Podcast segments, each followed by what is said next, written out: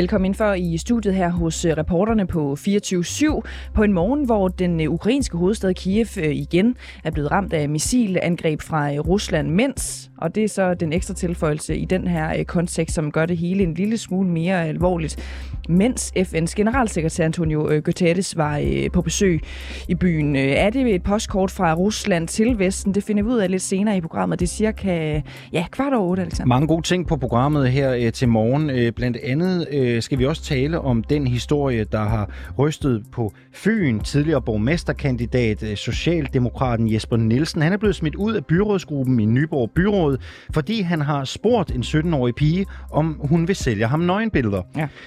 Spørgsmålet er jo så, kan man være medlem af Socialdemokratiet, når man gør sådan? Jeg har ringet rundt til hovedbestyrelsen, og jeg spiller et indslag senere på morgenen med et af partiets hovedbestyrelsesmedlemmer, som siger, det kan man egentlig godt, hvis det havde været for fem år siden, ikke? Men tiden har ændret sig. Men vores helt store øh, fokus her til morgen, det er det afrikanske land øh, Rwanda. Øh, regeringen er lige nu i gang med at forhandle med det afrikanske land om at etablere asylbehandling i landet. Det er både blevet bekræftet af Rwandas øh, præsident og den danske udlændingeminister Mathias Tesfaye. Torsdag efter det øh, blev Folketingets partier orienteret om status på planen af udlændingeminister Mathias Tesfaye, men der er ikke sluppet meget information ud i offentligheden generelt, og derfor så ved vi heller ikke så meget om planerne og det skaber jo flere spørgsmål end svar, kunne man friste til at sige. Ikke? Øh, nogle af de spørgsmål, dem har vi tænkt os at stille øh, i dag. Det har vi. Hvorfor lige Rwanda? Hvordan skal det udføres, og hvad kommer det til at betyde for de mennesker, det handler om? Det svarer Rasmus Stocklund på i et længere interview om cirka 20 minutters tid. Først og fremmest, godmorgen og velkommen til dig, Shino Victoria Duavi. Tak. Du kom hertil for 25 år siden. Du og din 20 familie... år siden. For 20 år siden. Undskyld. Ja. Du og din familie flygtede fra Iran jeg kunne godt tænke mig at spørge, hvordan tror du, dit liv havde set anderledes ud, hvis I nu havde skulle sidde i en asyllejr i Rwanda? Det er jo et øh, rigtig godt spørgsmål, fordi det ved vi jo i virkeligheden ikke. Øh, mit liv så i sort ud øh, for 25 år siden, som du rigtig siger, for vi flygtede for, fra Iran for 25 år siden. Øh, og vores liv som flygtning i Tyrkiet, øh, som jo en, var på vej til at blive et EU-land, var frygtelig. Øh, det var forfærdeligt, fordi vi var minoriteter med kurdiske minoriteter. Så allerede der kan jeg fortælle lidt om, hvordan det er at være flygtning i et land som Tyrkiet, som vi egentlig definerede som et på vej til et demokratisk land, der kunne opfylde øh, europæiske kriterier. Hvordan var det forfærdeligt? Kan du ikke prøve at beskrive, hvad det var, du oplevede der? Hvad var det, I oplevede? Jamen for det første var planen jo ikke at komme længere end Tyrkiet. Øh, vi vil bare gerne fortsætte vores liv. Min far havde en god uddannelse, det havde min mor i øvrigt også. Og øh, skabe et liv der, øh, væk fra øh, krig, eller ikke krig, øh, men, men politisk forfølgelse. Men det viser sig, at øh, øh, that little we knew, øh, eller mine forældre vidste, at vi også var kurdiske minoriteter, og at der var en masse aftaler mellem Iran og så videre. Så vi var også forfulgte der. Øh, øh, og der fik vi jo taget alt det, vi ejede, og alt det, vi troede, vi skulle bygge op, som mine forældre troede i hvert fald. Øh, jeg oplevede øh, forfølgelse som kurdisk minoritet, som pige, øh, når jeg var i byen øh, med min mor.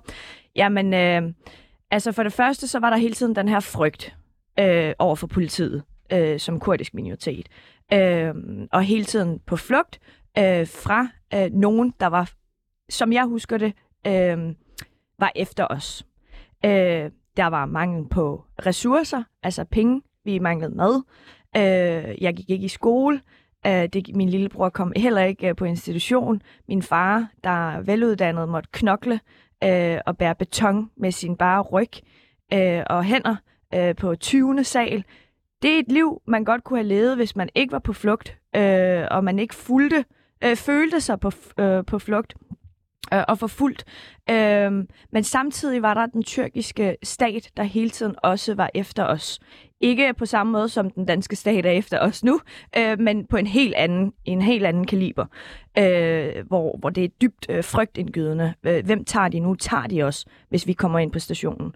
Øh, og, og jeg tydeligt husker, at, at jeg siger til en politibetjent, vil du ikke godt lade være med at tage min far? Jeg har brug for ham. Og han står med tøj i øjnene øh, og, og siger, ved du hvad, jeg tager dig op, og så går jeg med som helt, øh, simpelthen tror jeg bare for at give mig tryghed, fordi han ligesom selv måske godt kunne se i mine øjne, at, at jeg var ligesom en lille bange pige. Ikke? Og hvad var det, du var bange for, der ville ske med din far? Hvis Min far var jo væk konstant, øh, så vi vidste jo aldrig, hvor han var henne. Og når han kom tilbage, så var han jo dybt smadret. Om det var i Iran, Kurdistan eller Tyrkiet, det var, øh, det var jo lidt ligegyldigt. Så øh, for mig har er, jeg har jo overhovedet ikke autoritetsrespekt. Øh, det spurgte min gamle chef mig også om. Har du overhovedet respekt for chefer? Nej, det har jeg ikke. Øh, og det kommer af, øh, det, det, det er så, hvad jeg så skal leve med. Det kommer af min fortid, for eksempel. Hvordan tror du, det ville være utrygt? Og det ved jeg, det er jo sådan et, et hypotetisk spørgsmål, det kan du ikke direkte svare på, Nej. men jeg får alligevel lyst til at spørge dig. Hvordan tror du, det ville være utrygt at være i Rwanda? Øhm, det er jo et rigtig godt spørgsmål. For det første kender jeg ikke uh, sådan Rwandas uh, uh, historie, og uh, om de overhovedet er et demokrati og lever op til menneskerettigheder. Det kan jeg så forstå uh, på de seneste, uh, i den seneste tid, at vi dækker uh, over det. Og det virker ikke som om, at man gør. Men jeg har nogle helt andre spørgsmål, der går ud på, jamen, får jeg lov til at gå i skole, hvis jeg kom til Danmark som, øh, og søgte asyl? For jeg, har jeg øh, lige muligheder, altså, som jeg har nu, øh, især som pige? Og så er der jo også øh, øh, øh nogle helt andre ting. Altså, den, Rwanda, altså, Rwandas historie bygger på konflikt mellem befolkningsgrupper. Vil jeg være en del af det? øh, fordi jeg vil blive anset som den her hvide person. Øh, og de har jo i forvejen massiv flygtning, som de ikke engang kan t- tage hånd om selv. Så hvordan vil være, min tid være? Og jeg har bare forestillet, nu har jeg set nogen komme ud med deres historier, altså de er jo bare overladt til sig selv. Og jeg tror altså ikke, at jeg vil have klaret mig selv som femårig. Øh, heller ikke mine forældre. De var jo dybt trauma- traumatiske også. Ja, og spørgsmålet, hvordan man havde klaret sig, er jo heller ikke uvæsentligt. Øh, Du er i dag, øh, så vidt jeg er orienteret, stadig studerer øh, i statskundskab. Ja. ja. Du er politisk aktiv. Ja. Du har også et godt arbejde. Du bidrager jo med andre ord værdifuldt til det danske samfund. Det vil langt størstedelen sikkert være enig i. Vil du have nået det samme sted hen, hvis du var blevet sendt til Rwanda, eksempelvis, med din familie, og skulle have siddet der? Havde du kunne opnå det samme? Nej. For de muligheder og den omsorg, Danmark har givet mig, er godt nok de færreste lande, der, der giver os de, øh, vores nabolande. Det er, jo, øh, det, er jo, det er jo det Danmark, jeg elsker. Det er jo derfor, jeg ønsker at give tilbage til det her samfund. Det er jo derfor, jeg bidrager, eller i hvert fald, jeg ved ikke, om jeg bidrager til noget, men jeg aktivt deltager i det, fordi jeg vil beskytte det her land, der har været så god ved mig. Jeg er så evig. Nogle gange kan jeg fremkomme øh, som det her utaknemmelige menneske, fordi jeg hele tiden blander mig og kritiserer og brokker mig, men i virkeligheden bygger det på, at jeg elsker Danmark for alt det, det har gjort for mig.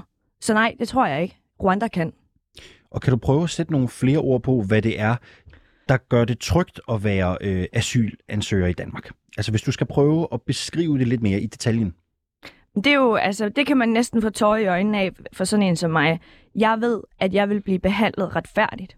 At der er en instans, jeg kan gå til, hvis jeg føler mig uretfærdigt behandlet. Og hvis jeg så også bliver uretfærdig i den instans, så kan jeg finde en anden.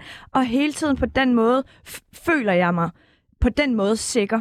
Lad os sige, at jeg fik øh, frataget min midlertidige opholdstilladelse nu. Jamen, så kan jeg gå tusind... Ej, men der er i hvert fald en del muligheder for, at, at jeg vil få omgjort det, fordi jeg kan tage den til retten, og så kan jeg tage den til øh, videre i en anden ret, og så højesteret og EU-domstol, osv. osv. Jeg er hele tiden juridisk beskyttet som det individ, jeg er, på, på lige fod med dig. Og det kan godt være, at jeg ikke har dansk statsborger, men jeg er alligevel så godt beskyttet af menneskerettigheder og konventioner, og der er nogen, der hele tiden tager sig af min tag. Rasmus Stoklund siger i det interview, vi skal høre med ham om 10 minutters tid, Ja. at man selvfølgelig i tilfælde af en asyllejr i Rwanda vil sikre sig, at menneskerettighederne bliver overholdt, og at øh, asylansøgere ikke bliver udsat for krænkende adfærd. Og det vil man blandt andet gøre. Han nævner konkret, at han ønsker en eller anden model, hvor et FN-organ holder tilsyn med, at tingene går til, som det skal. Er det på nogen måde øh, en formidlende omstændighed for dig?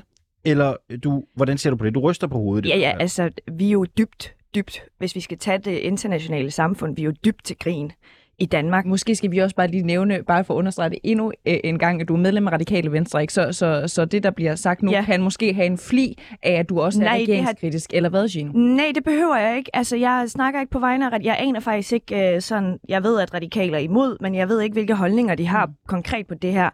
Øhm, men ja, jeg er medlem af Radikal Venstre, men jeg har mine egne holdninger, så jeg er ikke sendt ud i byen. Mm-hmm. Øh, jeg tror faktisk ikke engang, de ved, at jeg er her. Men øh, du spørger i forhold til FN, øh, Ja, om der vil, præcis. der vil være et tilsyn. Nej, altså de kritiserer os dybt. Øh, de siger, at øh, de fordømmer for det første den her aftale. Øh, det er imod øh, øh, den her aftale, man har i flygtningekommissariatet. Og vi, bliver- vi, er, vi er også lige øh, Johannes, øh, nej, øh, Johannesson tror jeg, hun hedder, Ylva, øh, der er flygtningekommissær øh, i, Euro, øh, i EU.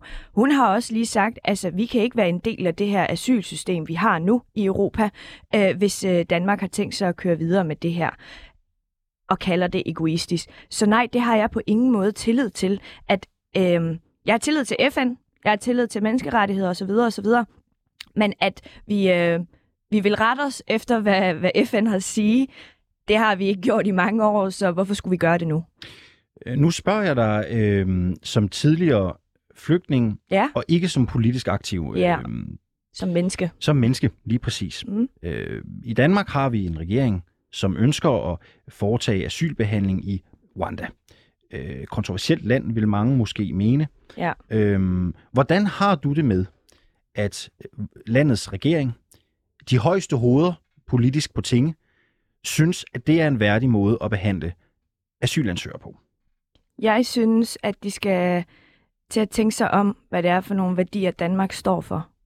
Øhm, og, og hvordan vi behandler mennesker. Og hvordan vi vil behandle os selv.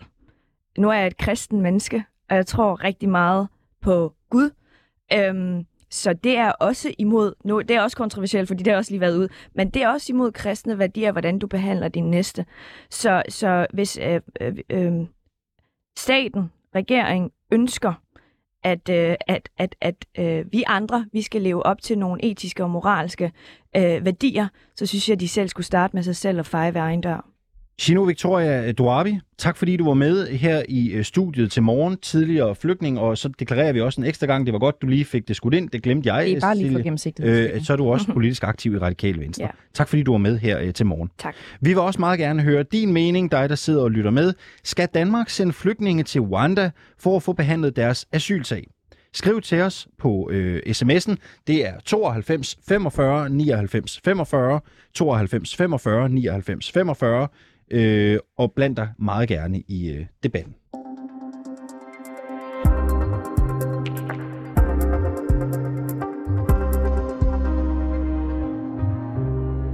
Og det er ikke mange uger siden, at øh, Storbritannien kunne præsentere, at de også har planer om at sende flygtninge til Rwanda, øh, ligesom den danske regering altså lige nu øh, er i gang med at forhandle med Rwanda om at etablere modtagecentre til at stå for asylbehandlingen.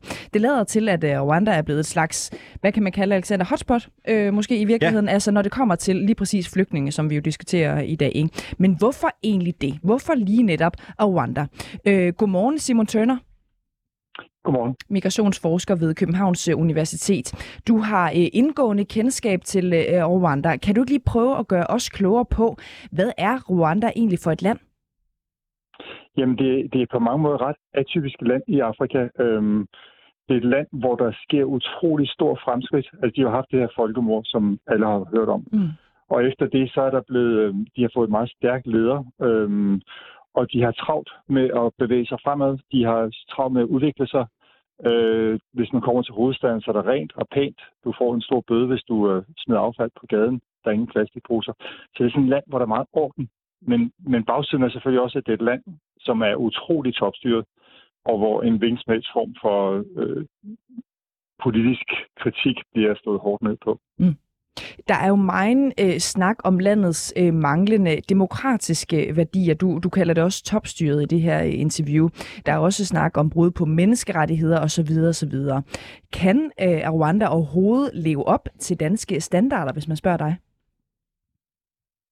Nej, øh, det, det kan de ikke. Øh, ja, ja, altså både med hensyn til flygtninge, men, men det er jo så en anden sag. Man kan jo sige, at der er masser af flygtninge rundt omkring i verden, synes jeg, som lever, øh, som må nøjes med meget dårligere vilkår, end de får i Danmark. Danmark kan jo ikke tage alle flygtninge. Så det, det kan, argument kan jeg jo sådan set på sin vis forstå. Og så er der selvfølgelig et moralsk spørgsmål om, hvorvidt Danmark ikke også selv har en forpligtelse. Men det, det er så, hvad det er. Øh, det, det der bekymrer mig mest, det er, at Danmark er med til at støtte og legitimere øh, et, et regime, som jeg ikke synes, vi skal støtte.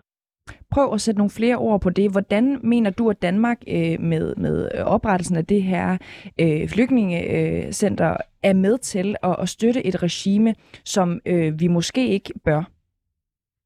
Altså, ryger den anden vej. Altså, vi skal huske på, at Kagame, øh, præsidenten, han er, han er en, er en meget dygtig øh, politiker, en meget dygtig diplomat. Han kender til magtspil og sådan noget. Han gør det her ikke bare for sin egen skyld. Øh, selvom han påstår det i et interview, han gør det for at være god. Øhm, han er med til at vise, at han, han har styr på tingene. Øh, han hjælper os. Han er uafhængig af, af Vesten. Øh, og nu tager jeg lige tråden, hvor du selv stille spørgsmål. Det er bare for at spørge, hvad det er for øh, ting, der foregår i øh, Rwanda, som er øh, problematiske i forhold til øh, fra dansk hold at, at støtte øh, regimet og støtte landet. Ja, undskyld, nu tabte jeg den. Nu fanger jeg den igen. Øhm, den altså, vi er jo med til at, at støtte det både økonomisk, men vi er også med til at støtte det ved at give dem ligesom, altså en eller anden form for credibility, fordi vi, de får utrolig meget kritik fra andre lande efterhånden. Der er mange lande, der trækker deres øh, bistand ud af landet. Og en af tingene, det er jo for eksempel, journalister har ikke, kan ikke udtale sig frit.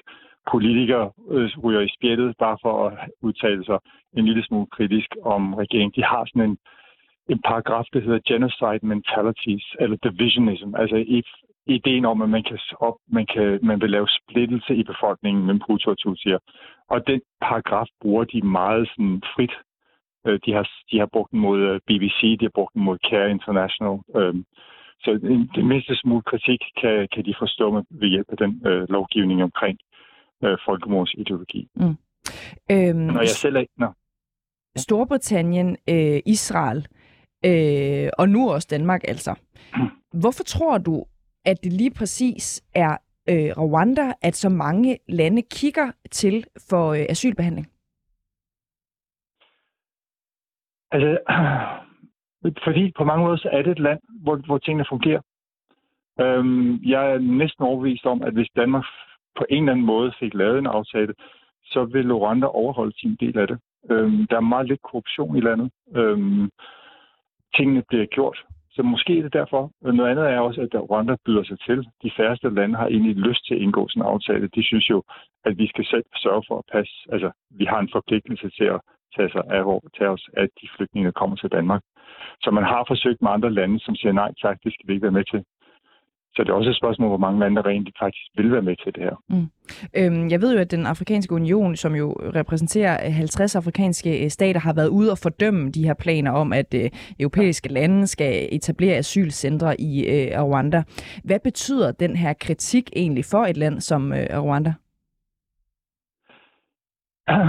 Ja, det, det undrer også mig, at den, at den praller åbenbart af, men jeg tror, at den almindelige befolkning i øh, både i, i Rwanda, men også i mange andre afrikanske lande, ser øh, Kagame som en stærk mand, som har sin egen vilje og går sin egen vej, og det, der får han utrolig meget opbakning til. Det der med, at han tør gå imod strømmen. Mm. Øhm, kan man sige noget om ham som øh, leder? For jeg tænker, det er måske øh, et fortal af, af danskere, der er sådan sat rigtig godt ind i, hvad det egentlig er øh, for et land, øh, Rwanda, og hvem deres leder egentlig er. Kan du drage en parallel til et eller andet, en anden leder, øh, vi kender, eller et andet land, vi kender, bare sådan for at sætte det i perspektiv øh, på, hvad det er for et styre? Altså, jeg synes altid, det er lidt svært at, at drage paralleller. Når man er i et land, får man sådan en underlig fornemmelse af, at vi Altså, fordi han har jo været meget tæt på både Bush og øh, Blair, så der er på en måde sådan en meget liberal øh, idé. På den anden side, så er der også nogle ting, der minder en om det tidligere Østtyskland, eller om Kina i dag, eller sågar Nordkorea. Okay. Og jeg tror, men, men altså Kina vil være... Altså, hvis man skal sige Kina eller Putin, ikke, så vil jeg sige mere Kina. Fordi det er topstyret, men det fungerer. Mm. Øhm, og folk er sådan set tilfredse, fordi de får det, de får bedre øh, levestandard osv. Det kan godt være en lille smule, det skal være ganske kort her til sidst, øh, Simon Tøner. Sådan lidt en varm øh, kartoffel jo i, i europæiske lande, når man taler, hvor skal man placere øh, flygtninge og, og, og, øh, og asylcentre osv. Hvad tror du egentlig, det vil betyde for Rwanda, at vestlige lande etablerer øh, flygtningecentre øh, en masse i, i landet? De har i forvejen så mange flygtninge, så, så om der kommer 20.000 til fra Danmark, tror jeg ikke kommer til at betyde så meget faktisk. Øh, Simon øh, Turner, migrationsforsker ved Københavns Universitet. Tusind tak, fordi du var med til at gøre os øh, klogere på ja, landet og Rwanda her til morgen. Og hvordan skal det så helt konkret fungere, når en asylansøger skal flyttes og have sin asylsag behandlet i Rwanda? Folketingets partier de er i den her uge blevet orienteret om regeringens plan om at etablere asylbehandling i det afrikanske land. Men ellers så er det altså begrænset, hvad der konkret er tænkt som løsning. Vi har talt med Socialdemokratiets udlændingeordfører Rasmus Stoklund, og vi har også begået et lille eksperiment med ham. Vi har nemlig bedt ham beskrive, hvad der helt konkret skal ske fra det øjeblik, en asylansøger sætter sin ben på dansk jord og påkalder sig asyl, til de sidder i et asylcenter i Rwanda. Og Stoklund bliver faktisk overraskende konkret i det her interview, hvor jeg startede med at spørge ham, hvor langt regeringen egentlig er nået med de konkrete planer.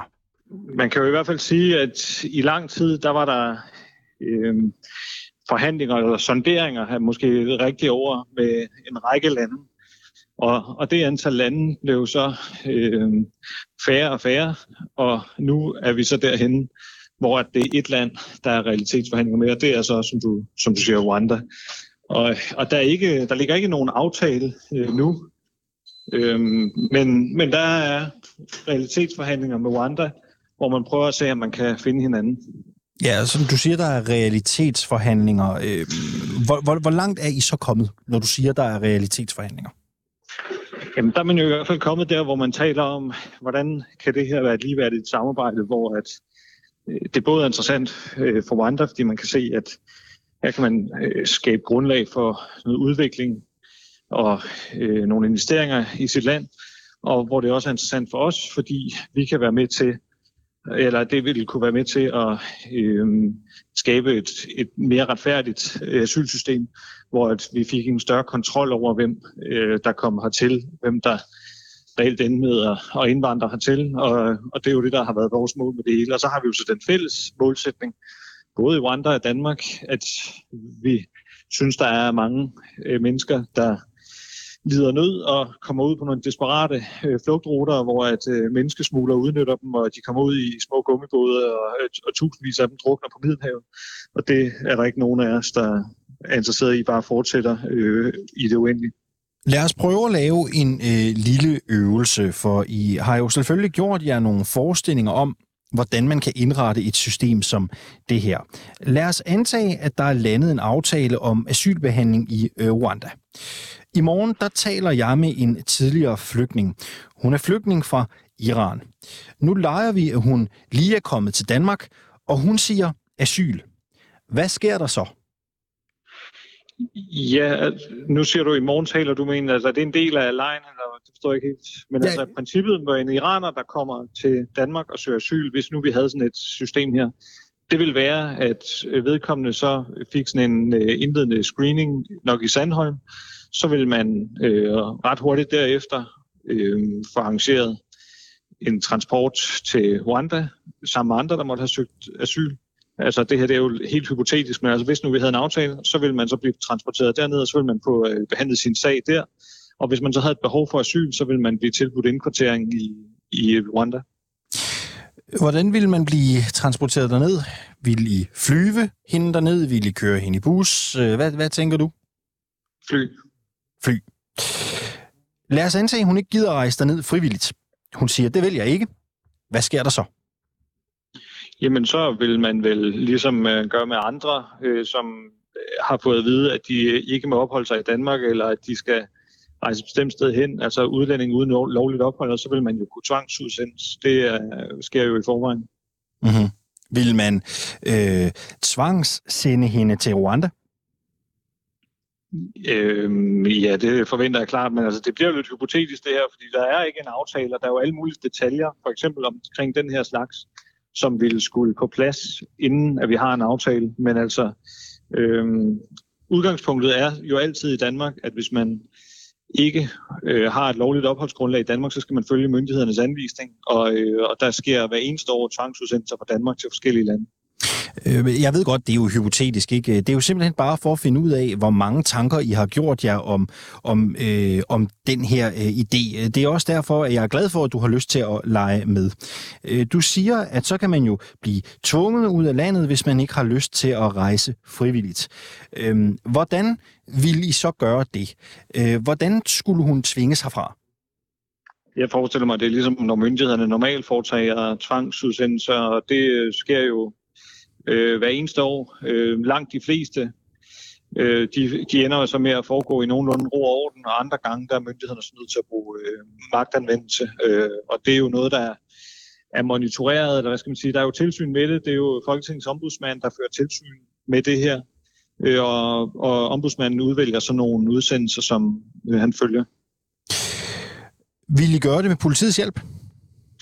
Ja, det forestiller jeg mig. Altså, det, vil jo, det er jo typisk, altså, det er jo igen, det er jo igen lidt hypotetisk, og jeg ved jo ikke, hvordan man præcist vil, vil lande det her, men det forestiller mig, det er i hvert fald sådan, det foregår i dag. I dag, når der foregår tvangsudsendelser til forskellige lande, så er det jo øh, ofte med politiets hjælp. Lad os så prøve at øh, sige, at hun kommer til Rwanda. det lykkedes jeg at få hende øh, tvunget herfra. Det gør jeg med politiets hjælp og I sætter hende på et fly, som du siger, det er måden, man kommer ned på. Hun lander i Rwanda. Hvad sker der så? Jamen, så vil hun jo så øh, blive overdraget øh, til det system, øh, som vi håber, vi kan få etableret med et eller andet form for modtagscenter. Og, og det er klart, det er jo noget af det, som der er forhandlinger om stadigvæk. Det er jo, hvordan skal det system virke, og hvordan skal det samarbejde mellem rwandanesiske og øh, danske myndigheder fungere. Det er jo det er noget af det, der er en del af forhandlingerne nu. Øh, så øh, det er jo ligesom det, der vil være et næste step, når man så ankommer til Rwanda. Det vil være øh, en overdragelse. Ja, hvem, hvem står og tager imod hende, når hun lander i lufthavnen i Rwanda? Jamen, det vil jo øh, formodentlig være nogle myndighedspersoner fra Rwanda, og så i en eller anden form for samarbejde øh, med de danske myndigheder. Men det er jo noget af det, der er forhandling om nu, så det er lidt øh, at foregribe begivenhedernes gang og for mig at, at sige noget alt for håndfast om det, fordi det er noget af det, man forhandler om. Det går meget godt. Jeg synes at vi er relativt øh, konkrete. Det går da derude af. At være med på, nu prøver jeg jo at være med på, på lejen her så godt som muligt, men altså, det er jo bare med de forbehold, der nu er, at vi ikke har en aftale. Altså. Så bliver hun modtaget af repræsentanter fra myndighederne i Rwanda og bliver kørt et sted hen. Hvilket type sted forestiller du dig, det kunne være? Hvordan, hvordan kunne der se ud der? Øhm, jamen, der vil jo øh, være mulighed for at opholde sig, og der vil være øh, mad og øh, rent drikkevand, ordentlige forhold, øh, mulighed for indkvartering, og så vil man få behandlet sin sag, og så, øh, så er det jo det. Altså, så hvad, hvad tænker jo, du, det er for sådan et sted? Øh, det kan jo selvfølgelig være et, et svært spørgsmål at svare på, ikke? Men er, er vi tættere på et hotel, eller er vi tættere på et fængsel? Hvad, hvad, hvad tænker du? Jamen, man er jo ikke frihedsberøvet, altså, så det er jo, jeg ved ikke, det, man kan jo have alle mulige billeder i hovedet, både når man, eller når man ser hotel, altså, men... Hvad synes du kunne være, være optimalt? Jamen, øh, det kunne være en eller anden form for, øh, hvad skal man sige, asylcenter, et eller andet, der minder lidt om, om asylcenter i øvrigt, altså hvor der er mulighed for øh, kost og logi og noget administrativ behandling. Findes der sådan noget i Rwanda? Kan du, kan du nævne sådan et det sted? Det jeg ikke det tør jeg ikke sige, om der gør. Men okay. der er jo ikke, altså, der er ikke nogen, der siger, at vi ikke øh, vil kunne etablere noget nyt i fællesskab, hvis det var. Og så det skal det være nybyggeri? Eller hvad tænker du? Nej, det, det tør jeg ikke sige. Altså det, det må vi finde ud af. Jeg aner ikke noget om, hvilken bygningsmasse vi har, eller om de har nogle, nogle egne lokaler til det her i forvejen. Mm. Altså det, det ved jeg simpelthen ikke. Og det kunne godt være, at uh, I på en eller anden måde dialogen ligesom havde fundet ud af, at, at der var nogle lokaler, eller... Jamen, ja. det kan sagtens også være, men, men altså, jeg er politiker, jeg er på Christiansborg, jeg er ikke en del af regeringen, og jeg er ikke embedsmand, der sidder og forhandler det her direkte. Mm. Så jeg følger det sådan i overordnede linjer, men sådan de der konkrete forhandlinger om, øh, hvilken bygninger man så bruger, og øh, hvor mange øh, man kan indlogere et bestemt sted, og hvad der bliver serveret til frokost og sådan noget, det er jeg overhovedet ikke involveret i. Alright. Øh, du siger, at hun kommer til Rwanda, hun bliver modtaget af nogen fra øh, myndighederne i landet, hun bliver taget hen på en øh, form for asylcenter, der kunne minde om noget af det, vi kender fra Danmark. Det kan være bygninger, man har indrettet på ny, eller det kan være noget, man har opført i fællesskab. Øh, får hun sit eget rum, eller skal hun bo sammen med andre? Det ved jeg ikke. Det kunne jeg forestille mig også er noget af det, man, man forhandler om. Hvad vil du synes var rimeligt? Det har jeg ikke nogen stærke holdninger til. Øh, det har jeg faktisk ikke. Nej, det er mere sådan, kunne du forestille dig en model, hvor man fik sit eget værelse, eller, eller hvor man måske bor fire på et værelse? Jamen, det er jeg sådan rimelig åben over for. Det er, ikke, det er ikke så afgørende for mig. Altså, det vigtige det er jo, at hvis man er i fare for at blive slået ihjel i sit hjemland, og man derfor søger asyl og har behov for beskyttelse, så er det vigtigt, at man får kost og logi, øh, øh, altså for sikkerhed for at tage overhovedet. Det gør man jo, øh, uanset om man bor øh, på en sovesal med fire, eller om man bor på sit eget værelse. Så det er ikke så vigtigt. Der er, du lidt, der er du lidt åben over for det hele. Ja, ja personligt er jeg meget fleksibel på det der. Ja, det må jeg sige. Det, det afgørende er jo, at folk de, øh, bliver taget væk fra der, hvor de har været i fare, og det er jo, det er jo derfor, man flygter. Øh, det er jo fordi, man, man flygter fra et sted, hvor man er i fare, og så tror jeg egentlig også, at de fleste, som flygter fra en fare og bange for at blive slået ihjel, at de vil være glade for øh, at, at komme i sikkerhed, uanset om de skal bo på en sovesal med tre andre, eller om de skal bo på et eneværelse. Er der en minimumstandard, sådan, tænker du, i forhold til, hvor man kan indlogere ind? Det vil der selvfølgelig være, fordi det skal jo være en, øh, det skal jo en indlogering, hvor at øh, man ikke øh, får krænket sin værdighed på nogen måde, altså hvor vi lever op til vores internationale forpligtelser i forhold til menneskerettigheder. Og, og hvordan får man krænket sin værdighed? Hvordan vil man eksempelvis få krænket jo, sin værdighed? Det kunne jo være sådan noget med, hvis øh, man blev indlogeret et sted, hvor man så ikke havde adgang til at kunne komme på toilettet, eller øh, hvis øh, der var... Øh, øh, hvad skal man sige, hvis der var forskellige sanitære problemer, eller man ikke, øh, der var skimmelsvamp, eller hvad ved jeg, et eller andet, der gjorde, at man ikke reelt kunne bo der, et eller andet, der ikke var egnet til menneskebolig. Øh, det ville jo være et eksempel på det. Hvem skal så stå for den konkrete drift af det her center, hun kommer til? Er det medarbejdere fra Rwanda, eller er det medarbejdere fra Danmark? Jamen igen, altså det er jo hypotetisk, alt det vi snakker om her, men det vil jo være en, et samarbejde, vi laver øh, med Rwanda, og derfor så er det jo også øh, på i, i Rwanda, der vil det jo være deres myndigheder, der, øh, der driver det primært, og så vil der være en eller anden form for samarbejde med danske myndigheder også omkring det. Men, men, det hvem, klart, men hvem skal gå dernede og sørge for, at tingene hænger sammen til hverdag? Er det medarbejdere? Det er helt klart, at det er folk fra Rwanda, hvis skal, vi laver en aftale med Rwanda. Skal ledelsen være dansk eller europæisk? Nej, ikke for min skyld. Det er jo en institution, der ligger i Rwanda, så jeg forventer da, at den vil være øh, ledet af en fra Rwanda. Skal der være tilsyn fra Danmark? Der skal være en eller anden form for øh, uafhængig øh, monitorering af det, og den skal sådan set hverken være repræsenteret af, af den danske regering eller regeringen i Rwanda. Den skal være øh, ja, netop uafhængig. Øh, og det er jo for at sikre... Så at, hvem skal øh, varetage det, foregår. tænker du? Hvem, hvem, hvem skal holde det, det tilsyn? Det er, jo, det er igen noget af det, der indgår i de aktuelle forhandlinger. Det er, hvordan man kunne strikke sådan en monitoreringsordning sammen. Hvad synes du, det kunne være, hvis du fik frit slag? Jamen, hvis jeg fik frit slag, så kunne det jo for eksempel være et FN, øh, en FN-institution, altså et FN-organ, der, der kommer og fører det tilsyn. Hvilken? Det vil sådan være øh, ja, en del af UNHCR måske, men altså det er ikke så afgørende for mig. Det er afgørende for mig, det er, at det er en uvildig part, altså ikke en, der hverken repræsenterer øh, Rwanda eller Danmark, men er en, øh, en, en neutral øh, part, som har til formål at sikre, at øh, folk de øh, har det sådan, som de skal have det. Lad os så sige, at hendes asylsag er blevet behandlet. Hun er berettiget til asyl. Hun får asylstatus. Hvad skal der så ske? Jamen, så har hun jo, som du siger, fået asylstatus, og så har hun så mulighed for at være i Rwanda, så længe hun har behov for øh, og lyst til det, hvis, hvis vi lavede en aftale med Rwanda. Hvad hvis hun gerne vil til Danmark?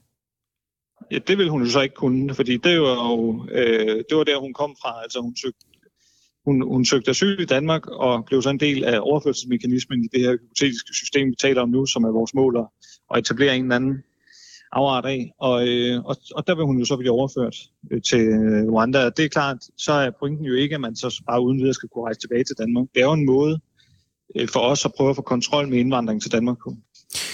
Har hun slet ikke mulighed for at komme til Danmark overhovedet? Nej, altså der er jo i den lovgivning, vi har vedtaget allerede nu, som er forudsætning for, at regeringen overhovedet kan forhandle om sådan en aftale her øh, realistisk, det er, at øh, der vil være nogen, som vil være undtaget. Og det kunne for eksempel være, hvis man kommer fra et eller andet sted i verden øh, og søger asyl i Danmark, og ens øh, far og mor så bor her i forvejen, øh, eller noget af den stil. Altså så vil der være sådan forskellige typer undtagelser, hvor man så ikke vil være omfattet af den her overførselsmekanisme. Men ellers så vil udgangspunktet jo være, at det der formål med det, det er jo, at man skal overføres. Ja, lad os lige tage nogle kommentarer på øh, Facebook. Øh, Niklas skriver, naturligvis skal asylansøgerne sendes til Rwanda. Migrantstrømmen, der koster de europæiske velfærdsstater milliarder, skal stanses. Det skal ikke kunne betale sig at forsøge at migrere til andre lande for at tiltuske gratis velfærd. Desuden har vi nok omfattende integrationsproblemer at slås med, ingen grund til at åbne op for flere, hvis man kan undgå det. Og Lone skriver, dejligt med en integrationsminister, som faktisk har tænkt sig at gøre op med tidligere tiders massiv fiaskoflygtningepolitik, der har kostet den danske statskasse adskillige milliarder og skabt forrådelse, siger hun, af kulturen i adskillige danske byer, der ellers plejede at være hyggelige.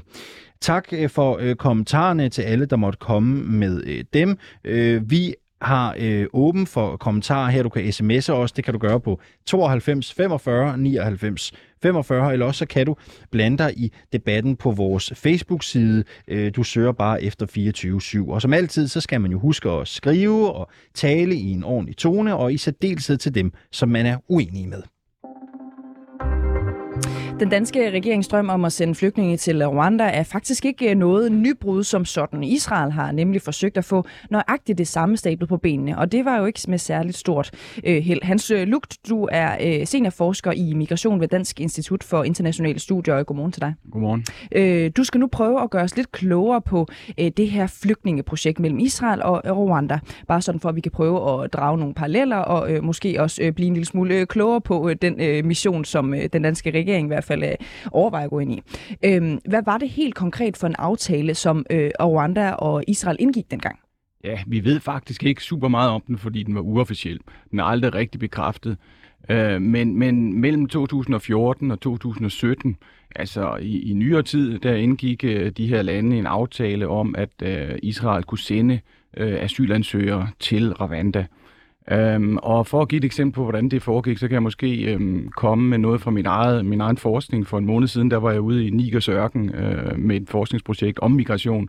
Og der mødte jeg en fyr fra Darfur, øh, som netop havde været en del af det her program. Han blev øh, sendt fra øh, Israel øh, til øh, Rwanda, Øhm, og øhm, det skete på den måde, at han blev øh, tilbageholdt af de israelske myndigheder, og så blev han overført til Hulot, øh, flygtningelejren i Israel, så fik han tre valg. Og det ene valg, det var at rejse tilbage øh, til Darfur, hvor der jo er krig og konflikt. Øh, det andet var, valg var at blive i lejren på ubestemt tid.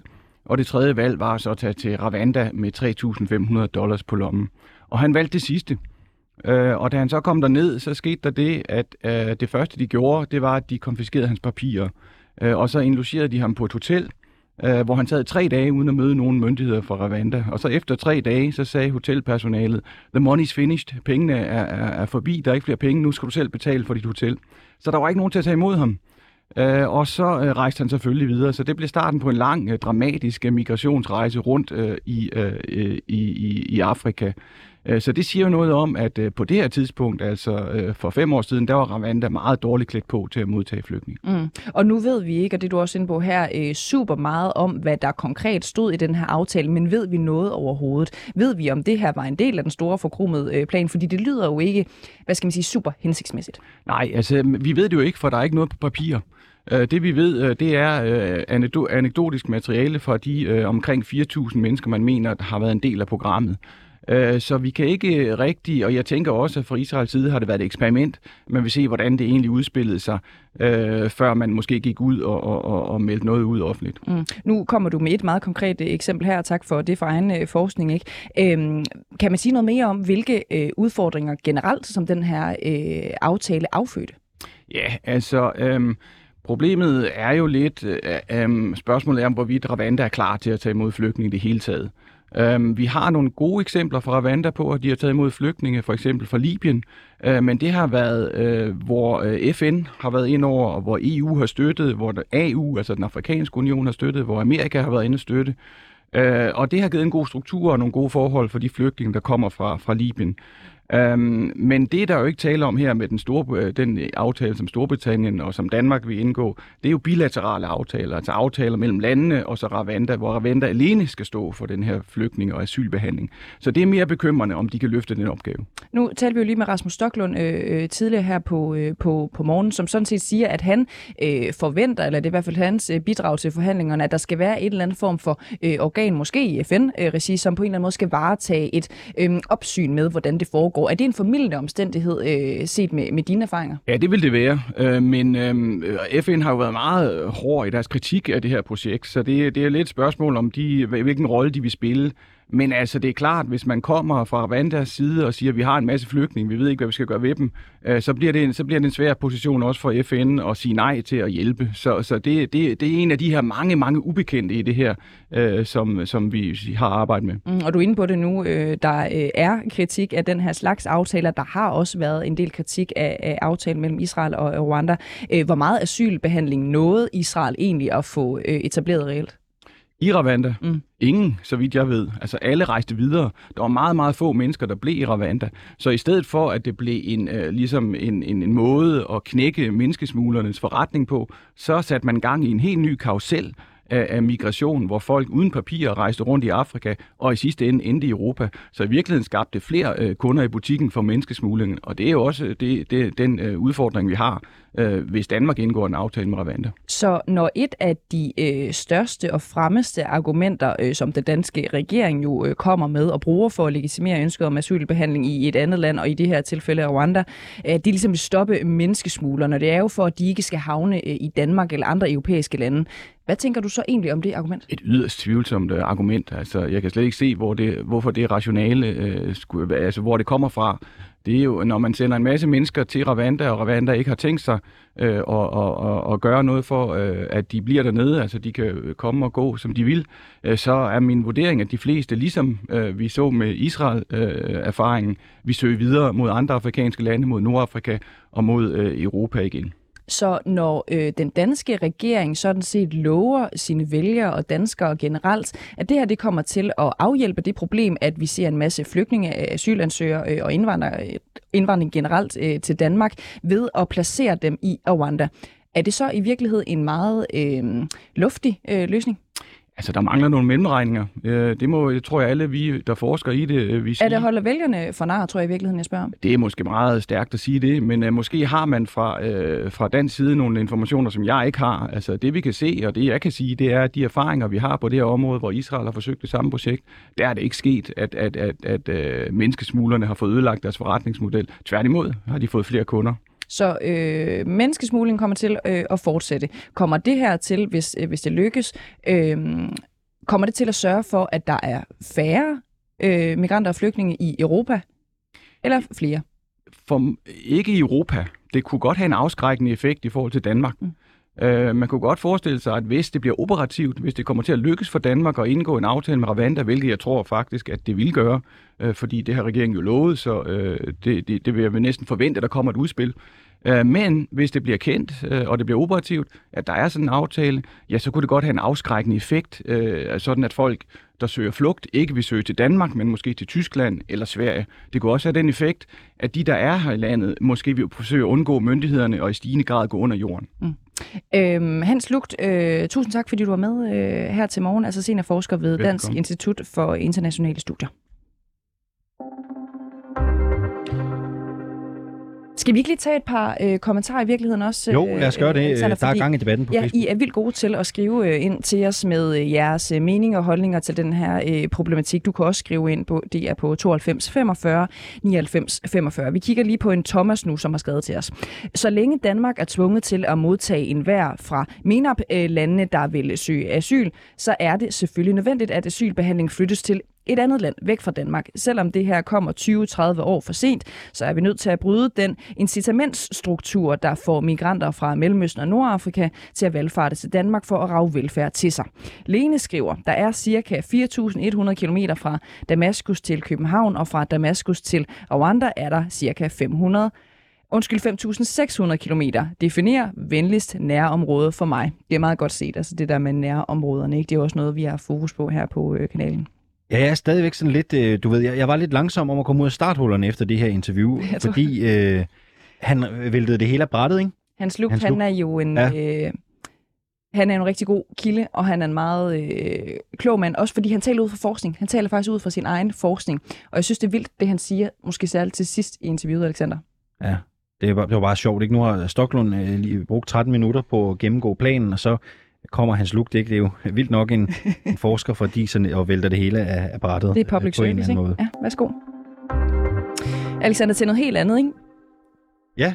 kan du egentlig lide øh, oksepølser? Har paven en sjov hat? Ja. Der har du dit svar. Kan du lide kyllingpølser, eller... Øh, Det er udmærket. Jeg, jeg har ikke Kalkun spist og- det så meget. Nej. Jeg synes, kalkun lidt bliver en kedelig fugl. Det er enig. Derfor undgår jeg, og det bliver så tørt. Ja. Men oksepølser med lidt chili, øh, eller sådan lidt... Det, Det er, det, det, det er godt, og det virker til alle lejligheder. Øhm, det, det undrer mig bare, at øh, vi har jo fundet ud af, at inde på Aarhus Stadion, øh, Sears, ikke? Hvor AGF holder hjemme. lige Ja. præcis, kom så det vi, øhm, der kan man ikke købe mad uden svinekød. Nej, det her har der været en debat om. Det er Ja. rigtigt. Og det er bare øh, underligt. Jeg, har- jeg har læst en, en artikel om ham, der hedder øh, Osman øh, Arogulu, tror jeg måske det udtales. Øhm, han er fra Aarhus, så han holder selvfølgelig med øh, AGF, øh, og, og ynder også at tage sine små drenge med ind og, og se øh, kampene. Øhm, og han er simpelthen nødt til, fordi det er som det er, man kan kun få svinekød i, i pølse. Han er muslim øh, og, og, og, og spiser ikke øh, svinekød. Mm. Mm-hmm. Så han er nødt til at smule sin mad med ind på stadion. Ja, det er jo ærgerligt. Altså, han er simpelthen nødt til, det står længere nede i, øh, i artiklen her, hvis for eksempel han godt kunne tænke sig at få en sandwich med, så tager han lige den, ruller den ind i et tæppe, og så øh, fragter han den, smuler simpelthen øh, den her sandwich med ind til, øh, til alle kampene. Han, han siger selv i artiklen, synes jeg er så godt, jeg har da været god til at smule. Det er, har jeg jo absolut. Det skal ikke være nogen hemmelighed. Altså, Ja, men det er, det er også mærkeligt. Altså, det, man kunne måske godt servere en, en, en form for sandwich med kylling eller et eller andet. jeg ikke? tænker bare... Eller en pølse. Det er præcis. pølser, man spiser ja, på stadion. ja, ja, fordi det, det hører sig jo til at få en stadionplatte. Øh, Præcis. selvfølgelig øh, med det hele, men der er jo, skulle ikke være noget i vejen for at bytte den der øh, pølse ud med øh, en kalkunpølse, en kyllingepølse eller en oksepølse. For de kan jo godt drikke derinde. Muslimer drikker jo ikke alkohol, men de serverer jo sodavand og dansk vand og hvad man ellers kan få derinde. Ja, ja, lige præcis. Ikke? og så videre, ikke? Øhm, og jeg tænker bare, om vi ikke skal prøve at, at ringe til nogen i fodboldmiljøet, øh, for ligesom at høre, hvad de synes om det her, om det ikke kunne være en, øh, en fed løsning. Jo, hvem skal vi ringe til? Jamen, det er egentlig op til dig, Alexander, for jeg har fundet en øh, række numre. Vi kan ringe direkte til stadion, siger sådan Arena. De er ikke åbne nu, tror jeg.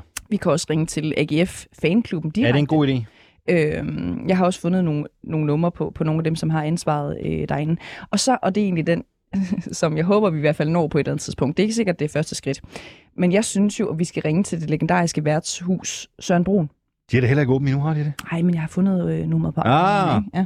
Jamen, det er en god idé. Skal prøve at ringe til fanklubben først? ja, lad os gøre Lad det. os prøve at høre, hvad AGF-fanklubben siger til det. Mathias Stilling, kan du ikke øh, ringe til øh, fanklubben først, øh, og måske til nogle af de ansvarshavende? Nej, Det lyder som om, det er et nummer, der slet ikke det eksisterer. lyder meget mærkeligt. Det, er, altså- det står på, på hjemmesiden. Så ringer vi til ejerne af værtshuset, ikke? Søren Brun, det legendariske AGF-værtshus. Inden du ringer opstilling, så vil jeg godt lige til dem, der ikke kender Søren Brun, ikke? Det ligger lige et spytklat for der, hvor jeg boede i Aarhus øh, i gamle dage. Og dengang, der var det altså kendt for at være et, ja, for det første et sted for meget hardcore AGF-fans. Måske har det ændret sig. Det ligger for enden af MP Bruns Gade, Lige præcis. I Aarhus, ja. Ja, Lige lige tæt på præcis. banegården. Ja. Ja. Øhm, og der kommer også en del af dem, nogen måske vil kalde skinheads.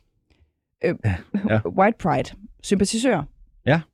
Øhm, der er jo nogle grene, og det er langt, og det skal vi også understrege, det er langt fra alle, og heller ikke øh, flertallet af AGF-fans, som har den slags øh, nynazistiske tendenser, men der er nogen, som lige altså stikker øh, tåen i den der nynazistiske øh, gryde. Det er fandme et hyggeligt sted. Jeg har været der. Ja, det er et dejligt sted. Jeg øh, boede i Aarhus, der arbejdede på Radio 4. Man Meget et hyggeligt sted. Ja, man skal bare ikke tale for, hø- for højt og, og provokere nogen, hvis ikke de har hår på Altså, hovedet. Søren? Brun er et hyggeligt sted, ikke Radio 4. Skal vi prøve at ringe til ejeren af Søren Brun? Ja. Det gør vi. Øh, hvad hedder han? Han hedder Kenny Andersen, og han er faktisk tidligere AGF-spiller. Sådan. Ja. Er han det? Ja, han Nå, er. fedt. Lad os prøve at høre. Det må han sgu da have en holdning til. Mm, Jeg håber sådan, han tager den. Ja, ja, ja. Han er op, du. Nummer, du ringer til, er optaget. Nå, Så ringer vi bare igen, for jeg kunne høre, at han klikker den optaget. gør han en det? gang til. Nå, Ja, jamen, ja, så en prøver gang vi til. en gang mere. Øh, det kan også være, at han sover jo. Øh, han har vel skulle lukke værtshuset i nat. Han folk til. Nummer, du ringer Ej. til, er Du kan simpelthen høre, når folk lægger på. Ja, ja, fordi når den ringer først, og så den øh, bliver afsluttet unaturligt hurtigt, så er det fordi, de selv Ah. trykker rød telefon, ikke? Og hvem skal vi ellers ringe til? Jamen, det Er kan jeg næsten ikke komme over. Jeg vil så gerne snakke med Kenny. Ja, ja, så, det så kan vi ringer bare til dag. ham senere. Skal vi ringe til nogen mere nu, eller var det det? Nej, nej, vi kan bare vi kan også ringe til ham, der hedder øh, Jesper øh, Bøgelund øh, Brandborg. Det gør vi. Fordi han er noget, der hedder SLO. Og det hedder Hvad er det? det er Supporter Liaison, nej, kan du? Liaison Liaison Officer. Officer. Ja. Det er simpelthen et ord, jeg aldrig nogen... Det er Jesper. Godmorgen Jesper, det er Cecilie Lange og Alexander Vils Lorentzen fra reporterne på 24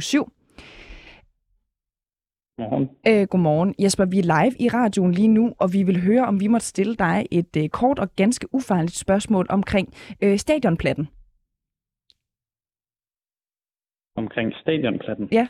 Inden, inden øh, på, på Sears øh, Arena, og når AGF spiller og så videre. Ja. Øhm, det er bare fordi, vi er faldet over den der historie, som handler om den her stakkels øh, mand og AGF-fan, øh, som er nødt til at smule sin mad ind på stadion, fordi han ikke spiser svinekød. Og det tror jeg ikke er en historie, jeg er så bekendt med. Nå, okay, jeg kan lige sende den til dig bagefter. Men det handler øh, ganske kort om, at det er en muslimsk øh, mand, som er nødt til at smule sin egen mad ind, fordi at han ikke spiser svinekød, og, og, og der jo kun er svinepølser på, på stadion. Kunne man overveje på en eller anden måde at indføre en oksepølse? Det kunne være med en lille smule øh, chili, eller en kalkunpølse, eller en vegetarpølse for eksempel. Øh, ja, altså, jeg har jo ikke noget at gøre med, hvad der bliver serveret i boderne, så det er nok ikke den rigtige at spørge om. Men, ah, men, du, men du er jo sådan en, som du ved, er sådan lidt maileragtig og sørger for den gode stemning, og at og alt fungerer mellem øh, fans og, og så videre, ikke? Det er bare, at man kunne tage det op på, på et eller andet møde eller sådan noget. Øh, jamen jo, det kunne man sagtens tage op på et møde. Synes du, det er en god idé? Altså, det er sådan, ja, der er flere forskellige valgmuligheder. Med oksepølse med chili, synes jeg bare igen, jeg vil understrege, det er altså lækkert. det synes du er lækkert? Ja. Ja, jamen øh, jo, det Men- kunne jeg sagtens se kunne være en, øh, kunne være en fin idé. Mm. Jamen altså, så er den her med øh, overleveret. Ja, Det var jamen sådan. øh, modtaget. Okay. Og det er også lidt, jeg forstår godt, hvis det er lidt grænseoverskridende, at jeg bare ringer her kl. 7.58 og snakker med, om pølser med fremmede. Men, men, men tak fordi, at vi måtte stille dig et øh, spørgsmål, øh, øh, i hvert fald Jesper øh, Bølund øh, Brandborg altså. P- positiv overrasket over forslaget, det er jeg virkelig øh, glad for. Ja, øh, Synes det, det lød i hvert fald? Jeg synes bare, du bliver lidt stille. lidt. Synes du, det var pinligt? Ja, lidt, lidt, lidt. En lille smule. Men, men der er du jo Det er min heldigvis i klub. modsætning Det er også fordi, det er min klub, Ja, det her. ja. Kosser de vi. Ja. Og det er så fedt også, at nu, nu- du kan godt være, at Jesper lige var stået op og sådan noget. Det, er også tidligt at ringe og snakke om pølser. Man Men- forventer jo heller ikke at blive ringet op og blive spurgt ind til det. Også fordi han er ret i, det er sådan set ikke hans opgave. Nej. Men alligevel siger han, det vil jeg arbejde for. Jeg bringer det op på et møde. Ja. Kosser det vi. Det er og fandme min tænk klub. på, Cecilie, hvor mange gange du ikke har blandet dig i alle mulige ting på dine arbejdspladser, der ikke lige har haft noget med dig at gøre. Det er nok mere end en, er det ikke det? jo. Den lader vi bare stå der. Vi er jo stille og roligt ved at bevæge os mod enden af øh, første time her. På den anden side af Der skal vi kun otte, Cecilie- ringe til Søren Brun. Det er det eneste, vi skal næste sige. Ah, vi, skal, Nå. vi har også andre ting på programmet. Nå. Det skal også handle om Socialdemokratiet. Det skal handle om tidligere borgmesterkandidat og nu også forhenværende gruppemedlem i Socialdemokratiet Nyborg. Han hedder Jesper Nielsen. Han er blevet viftet ud af sine øh, gruppekammerater, fordi han har spurgt en 17-årig pige, om han måtte købe nøgenbilleder af hende. Må jeg ikke bare understrege, at I skal blive hængende og høre det interview. Det skal I, hvis I skal høre én ting i dag. Så er det det.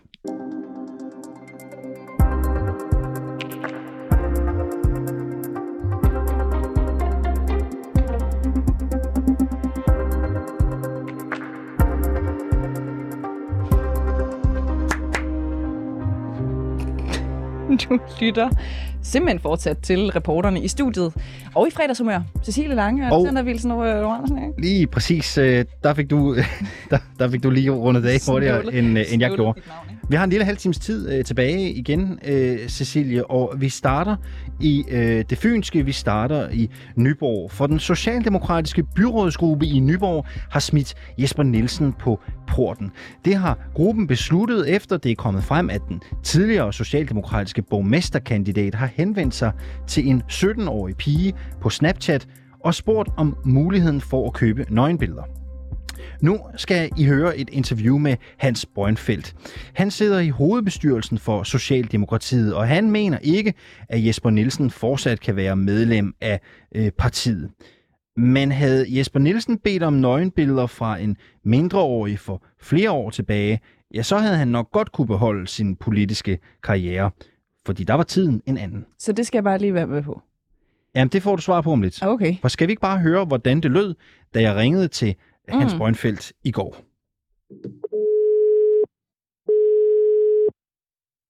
Ja, hej Hans. Ja, hej Hans, du taler med Alexander Lorentzen. Jeg er journalist og ringer fra 24-7. Ja, Det er Hans Brøndfeldt fra Socialdemokratiets hovedbestyrelse, ikke sandt? jo, det er rigtigt. Hans, jeg ringer til dig og står i et studie og optager, og vil høre, om jeg må stille dig et hurtigt spørgsmål om Socialdemokratiet. Ja, det må... Alright. Jeg ringer på baggrund om sagen vedrørende Jesper Nielsen fra Nyborg, socialdemokrat og tidligere borgmesterkandidat. Han er blevet smidt ud af sin byrådsgruppe, efter han har henvendt sig til en 17-årig pige og spurgt, om hun vil sælge nøgenbilleder. Jeg ringer derfor rundt til medlemmer af hovedbestyrelsen og spørger, om han stadig kan være medlem af Socialdemokratiet. Hvad tænker du? Ja, det mener jeg ikke, han kan. Det mener du ikke, han kan? Nej, øh, jeg kender selvfølgelig ikke nok. Øh, Jeg har, godt nok læst det i, øh, i, i avisen, men altså gr- grundlæggende ved jeg jo ikke nok om sagen, men, men, men ud fra det, jeg har læst, så mener jeg ikke, at, at, at han kan fortsætte. Så du mener, han skal ekskluderes? Jeg skal selvfølgelig have noget mere at vide, inden jeg vil træffe den endelige beslutning. Men det ser sådan ud. Ja, det gør det talt. Hvorfor kan han ikke være medlem af Socialdemokratiet, når han har gjort det, han, han har gjort, tænker du? Jamen, han skal da opføre sig ordentligt. Og det har han ikke gjort. Ud fra, ud fra det, jeg har læst, øh, så mener jeg ikke, han har. Men, øh, men som jeg nævnte før, så skal jeg selvfølgelig øh, nu have, have mere viden, kan træffe den endelige beslutning. Jeppe Kofod er jo blevet udenrigsminister, øh, på trods af, at han jo gik i seng med en 15-årig pige i Esbjerg for år tilbage. Ja, Øhm, ja. Nogen vil jo spørge, hvorfor kan Jeppe Kofod blive belønnet med en ministerpost, når Jesper Nielsen, øh, ifølge din mening, øh, skal smides ud for at have henvendt sig og spurgt, om han må købe nøgenbilleder? Jamen, det er jo... Altså, nu, nu kan man jo ikke sammenligne de to sager. Det kan jeg jo ikke lade sig gøre. Øh, nu øh, ved alle jo, at Socialdemokratiet, de har jo øh, haft en meget øh, mere... Øh, en, en helt anden holdning nu øh, til, øh, til den slags krænkede adfærd, end man havde for, for de der 20 år siden. Så, så man skal tage udgangspunkt i, øh, i tidsrammen øh, mere, mere end, øh, hvad skal man sige, øh, det der er i sagen. Så hvis Jesper Nielsen for 15 år siden havde spurgt en 17-årig, om han måtte købe nøgenbilleder, så ville han med dine ord godt kunne have været medlem i Socialdemokratiet, fordi tiden var en anden. Øh, ja, ud fra min øh, holdning, ja. Mener du så også, at Jeppe Kofod, hvis han nu i dag var gået i seng med en 15-årig, ikke ville kunne have blevet i Socialdemokratiet på grund af tiden? Ja, selvfølgelig. Så det er et spørgsmål om tiden og den debat, der kører i tiden, der afgør, om man kan sidde i et politisk værv eller ej. Jamen, øh, så øh, temaet var jo øh, noget, noget helt andet dengang. Øh, og øh, også, også folkestemningen og, og, og, og hele baggrunden, øh, hele kvindedebatten er jo, er jo blevet en helt anden, end den var før. Sådan, så øh, jeg mener ikke, at man kan sammenligne de to sager overhovedet. Så hvis der ikke havde været MeToo-debat nu i den her tid, så havde man godt kunne spørge en pige, om hun ville sælge nøgenbilleder, og stadig være medlem. Nej, det kan man da ikke. Var det ikke lige det, du sagde for et øjeblik siden? Nej, det, er det var tiden, det der har ikke. sig. Altså, jeg, jeg siger, at nu, øh, der har vi fået en anden holdning til det, og det har jeg det stadigvæk. Okay. Jeg, jeg har også fået en anden holdning, end jeg havde for 20 år siden. Mener du egentlig den dag i dag, øh, mener du selv personligt, at Jeppe Kofod er værdig til at være udenrigsminister? hvad han, øh, hvad, hvad han lavede for 20 år siden. Øh, det har ikke noget med det at gøre. Men hvis han havde gjort det for et år 14 siden, år siden. så havde han ikke kunne Ja. være det. Helt klart, selvfølgelig ikke. Nej, så det er tiderne, der skifter, og det er det, der Jamen, gør, helt sikkert. Og, og tiderne og, øh, og holdningerne skifter helt, helt klart. Jamen ved du hvad, det var sådan set bare det, jeg skulle vide. Nå, men det er bare Tusind tak, fordi jeg måtte ringe til dig. Og Endnu- kan du have en ja, god dag? Eller måde. Ja. Hej så. Hej. Jeg vil lige sige, at jeg brugte jo en time i går på at ringe til øh, hovedbestyrelsen i Socialdemokratiet. Har du nogen idé om, hvor mange mennesker, der sidder der? Det, jeg kunne forestille mig, det var en del. Det er rigtig mange, ikke? Ja. Det tager en time, og langt de fleste tog telefonen. Øh, nogle blev sure, og nogen ville ikke snakke. Ja, selvfølgelig, det er Socialdemokratiet, jo. Hans Brøndfeldt ville gerne. Og tak. Og tak For for, det. det. Ja. De to eksplosioner, der øh, har ramt Ukraines hovedstad Kiev i aftes, stammer fra missilangreb. Det oplyser det nationale medie Kiev Independent og flere internationale øh, medier. Den her nyhed, Alexander, den er jo vild, blandt andet fordi de her angreb sker netop nu, hvor både FN's generalsekretær Antonio Guterres og den øh, bulgarske premierminister Kirill øh, Petskov er i byen. Øhm, og det skal vi blive en lille smule øh, klogere på nu, hvad det her angreb egentlig øh, handler om. Godmorgen, øh, Stefan Weikert. Godmorgen. Du er dansk journalist i, i Kiev. Øhm, først og fremmest sæt os lige ind i, fordi nyheden er jo frisk på den måde, at, øh, at, det, at det foregik, og, og vi blev bekendt med det i aftes. Øhm, hvor er de her missiler ramt hen? Jamen, de er ramt rigtig tæt på centrum. Øh, de er faktisk ramt, øh, ja, er enormt tæt på centrum, og det er jo også derfor, at man, det får så meget opmærksomhed, fordi det er jo, det er jo, altså det er jo tæt på de områder, hvor regeringsbygninger og sådan noget er, øh, og står ned i, hvad det sydlandet virker til at være et, et øh, almindeligt boligområde øh, for nuværende, men det er lidt svært at sige. Hvad har reaktionerne været på det her angreb? Jeg tænker også, det er en lille smule overraskende, at øh, ja, Kiev nu er under missilangreb igen, og, og til den her historie øh, kommer jo så også, at der er meget vigtigt besøg i byen, blandt andre fra Antonio Guterres. Ja, der, altså, der er- chok her i Kiev, øh, fordi der jo har været en, en periode, hvor der har været en, er ret stille nu her, øh, efter russiske tropper har, har trukket sig tilbage fra den, fra den nordlige del af, altså den nordlige del af Ukraine og Kiev-området. Øhm, og øh, altså, jeg var på en, øh, ude at lave et interview i Midtbyen i går, da, da angrebet skete, og der, altså, man kunne mærke, at folk var chokeret også, fordi man kunne, altså, det var, det var sket øh, i centrum, og det var, det var noget, som altså, folk var chokeret over, at det var sådan nu. Og ligesom du siger, så øh, spekuleres der jo i hernede om, om, at det her det er et signal for Rusland, øh, på grund af de her besøg, som finder sted lige nu, at Rusland nu prøver at sende et signal til regeringsledere, for eksempel, som, som eventuelt kan på at besøge øh, Kiev og sige, at der er ikke sikkert her. Hvad er reaktionerne på, fordi du er inde på det nu, hvis det her er, og nu spekulerer vi jo, for, for det er ganske nyligt, øh, det her det er sket, så vi ved ikke så meget øh, på nuværende tidspunkt. Men hvis det her det er et signal til verdens ledere, øh, som kommer jo øh, en masse og, bet- og besøger Kiev øh, i de her dage og i de her uger, øh, hvordan reagerer folket i Ukraine så på det? Jamen, jeg, det er svært at sige. Altså, jeg, jeg tror, at man i Ukraine jo, altså, altså, altså almindelige folk vil nok se det her som værende, altså det er jo bare sådan, som det er. Altså, de er chokeret over, at det sker, men, men det er jo ikke vildt overraskende, for de vil jo pege på ukrainerne, jamen altså, prøv at se, hvad de ellers har lavet rundt omkring, at de har bombet civile og sådan noget. Så det her det er nok bare en forlængelse af det, som, som mange har set. Altså, at Rusland er klar til at gå rigtig langt for at opnå sin mål, og, og måske også gå rigtig langt for at, ligesom, at, at sende nogle signaler til Vesten. Fordi der er jo en, altså, i Ukraine er man utrolig glad for de her våben, som vi har sendt fra Vesten, men der er ikke nogen tvivl om, at det er jo noget, som er øh, enormt frustrerende fra Ruslands side, og hvor de jo også fra Ruslands side har troet flere gange øh, Ukraine med, at, øh, at de kunne finde, eller Ukraine og Vesten med, at de kunne finde på at ramme forsyningslinjer for eksempel, altså for eksempel forsyningslinjer, som allerede starter inde i, i NATO-land som Polen. Øh, så det er jo et eller andet form for, altså spekuleres i her i Ukraine, om det her er en eller anden form for øh, politisk spil, hvor der bliver sendt de her signaler, og så er det jo så enormt frygtigt, at det så altså, har, altså rammer i, i, i Kiev midtby og, øh, og skader øh, i hvert fald op til 10 civile.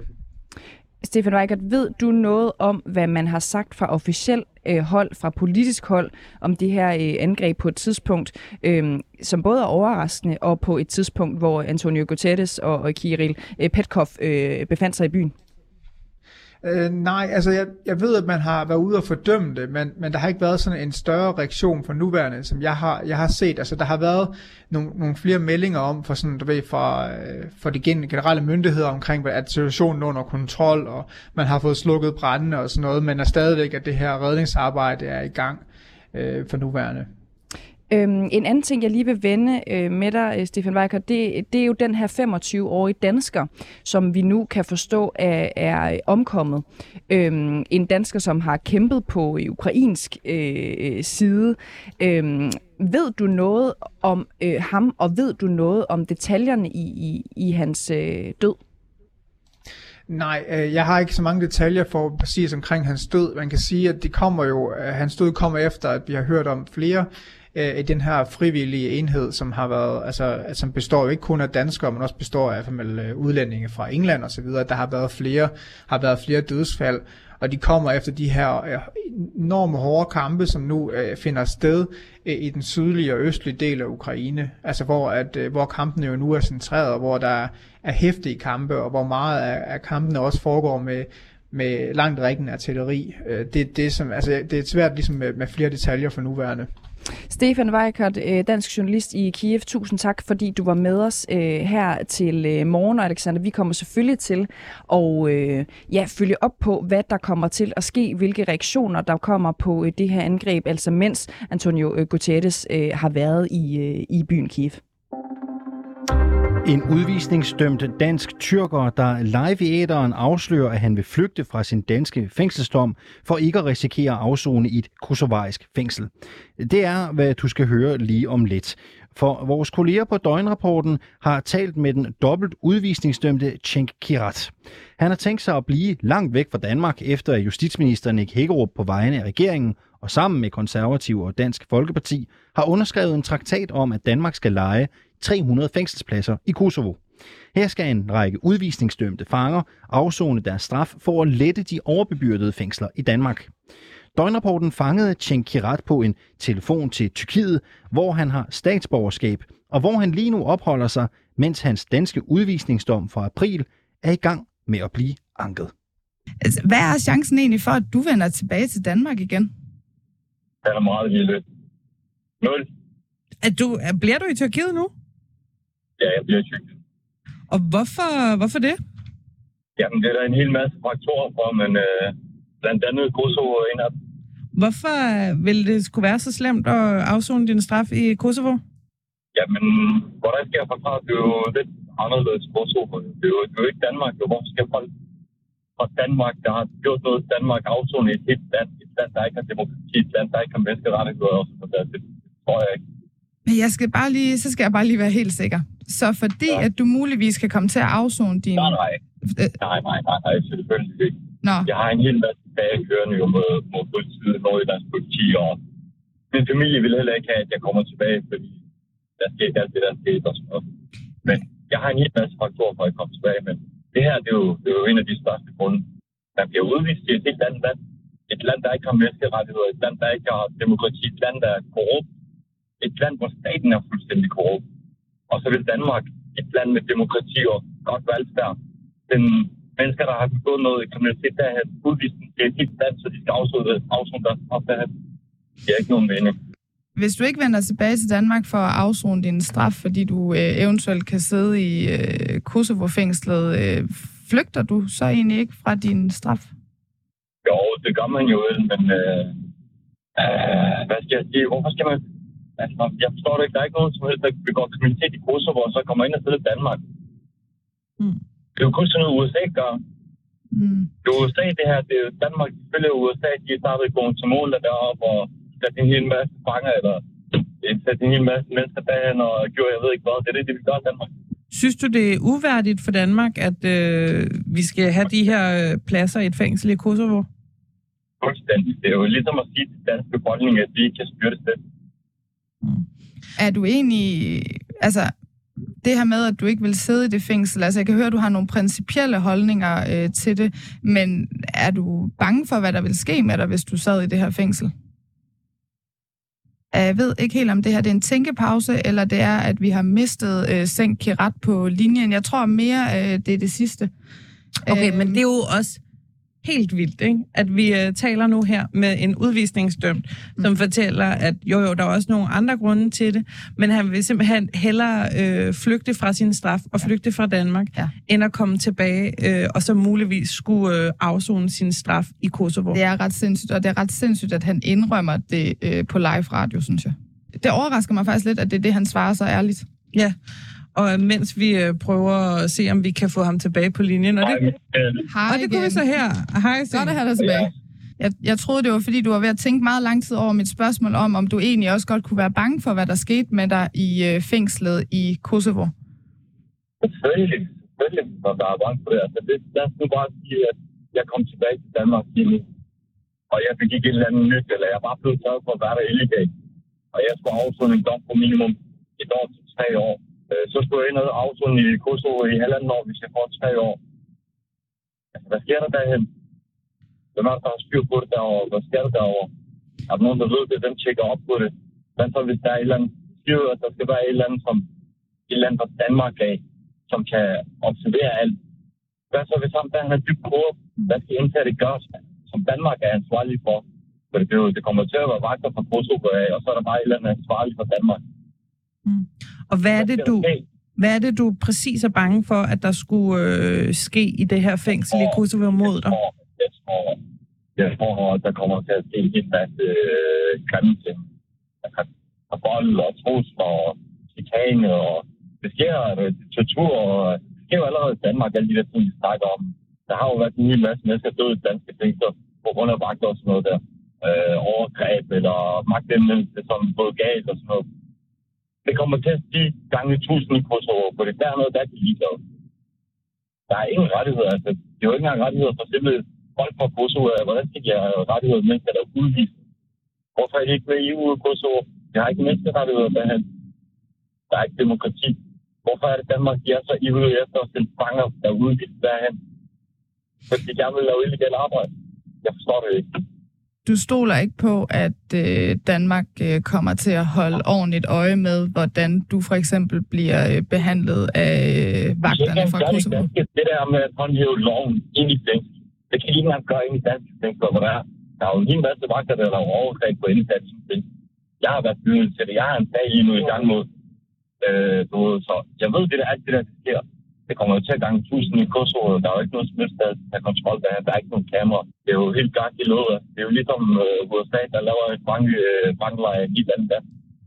Det hænger ikke sammen. Men hvad synes du, øh, der vil være rimeligt, at sådan det danske samfund så skulle stille op med en person som dig, som jo så er kriminel udvisningsdømt? Hvad skal man så gøre? Det, som der lige nu er i grundloven, altså man bliver straffet, og så udstår man sin straf, og så bliver man udvist, man bliver udvist. Der retssystemet øh, har bestemt for den øh, enkelte person. Så bliver man jo udvist. Hvis det er det, der står til udvisning, øh, så bliver man sendt ud. Altså, der er et system, der kører lige nu. Jeg forstår ikke, hvorfor i et andet land. Og, og, og så Kosovo frem for alle de lande, som nu Danmark har godt samarbejde med. Hvorfor Kosovo? Øhm, Senk, jeg, Kirat, øh, jeg synes, jeg hørte dig nævne noget øh, tidligere omkring, at øh, du egentlig tænkte, at du ville kunne få et godt nok liv som illegal i Danmark, og øh, at det måske, øh, du hellere ville det, end at sidde i det der fængsel i Kosovo. Øh, Hvorfor skal man sidde i fængsel i Kosovo? Der er ikke nogen, der ved, hvad der kommer til at ske der. Men det eneste ting, der er sikkert, det kommer ikke til at være noget godt. Men gør det det som illegal i Danmark? I Danmark så har du jo stadig de rettigheder, ikke? Når man boykotter Rusland lige nu, og så videre Danmark i frem for at boykotte og sådan noget der. Er hele meningen ikke det, at der skal være menneskerettigheder i hele verden? Er det ikke det, menneskerne er ude efter? Og Danmark er en af de ledende lande for det her velfærd og samfund, og det skal være godt, og der skal være menneskerettigheder, der skal være domstoler, og der skal være regler og rammer. Hvorfor gør de så sådan noget her? Det giver jo ikke mening det lyder også lidt som om, når du heller vil være illegal, og du vil ikke afzone din straf, øh, hvis øh, det skal, du skal afzone i Kosovo, at du er øh, lidt ligeglad med dansk lovgivning. Er du det? Altså, jeg er ikke ligeglad med lov. Det er jeg jo ikke, men, men, men jeg er jo ikke kriminel som så på den måde. Altså, tingene eskalerer, fordi at jeg, jeg er inde i nogle kredse, som du ikke er inde i, så sker der ting det er jo ikke, fordi vi er kriminelle kriminelle. Det er jo politiet, der stemte os kriminelle igen. Det er nogle helt andre snak, vi kommer ind på der. Men, men jeg vil hellere leve illegalt i Danmark, øh, end jeg vil øh, blive sendt øh, til en fængsel i Kosovo for noget. Nej. Mm. Men, men til, nu spørger jeg måske lidt frægt, altså, fordi du snakker meget om det her med menneskerettigheder og grundloven og alle de ting, som sådan kan hjælpe dig i forhold til lovgivning, men det lyder som om, at du er sådan lidt ligeglad med den lovgivning, som du så bryder. Altså, jeg bryder den over for de mennesker, der bryder den over for mig. Jeg sige det så? Det kan du godt. Hvis det er det, du mener, så... Jeg giver, jeg giver bare altid igen, og alle mine sager kan du gå ind og kigge dem ud på politiet. Så hvis jeg har haft nogle andre sager, så er det været, fordi jeg har været ung og dum.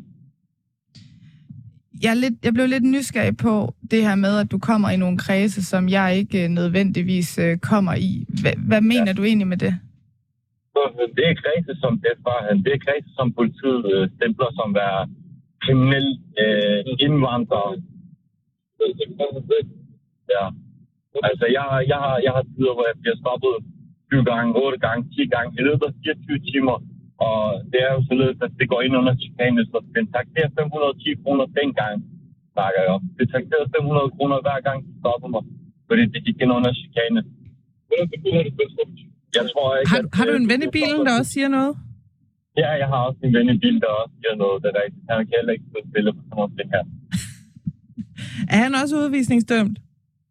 Nej, det er han ikke. Hvad, hvad laver han så i Tyrkiet? Han er lige kommet for at besøge mig. Okay. Og han er også lige kommet ud. Okay. Men han er en af dem, der er heldig, der har en rød dansk det, øh, det kan godt være en øh, kæmpe fordel. Øh, Senk Kirat, tak fordi du vil være med øh, på en telefon fra Tyrkiet i dag. Ja, tusind tak, fordi jeg måtte være med. Og det her, det var altså 28-årig uh, Senk Firat Kirat, der er blevet uh, idømt halvandet års uh, fængsel, fordi han i uh, april i år uh, om aftenen kørte en betjent ned i Aalborg. Det har uh, retten i Aalborg onsdag slået fast. Uden det, så uh, har han også uh, et indrejseforbud fra i, til Danmark uh, i 12 år. Ja, og det har han også fået for den her øh, dom, som han så øh, retteligt skal sige har anket. Så lød det altså fra vores kolleger øh, Agnes Vest og Michel Færk, øh, der stod for øh, det her interview. Døgnrapporten skal vi selvfølgelig også slå et slag for. Hent det der, hvor du henter dine podcasts. Det her, det var, hvad der var på programmet for reporterne i dag. Mathias Stilling har produceret, og husk, at vores program, det kan du også altid hente der, hvor du henter dine podcasts.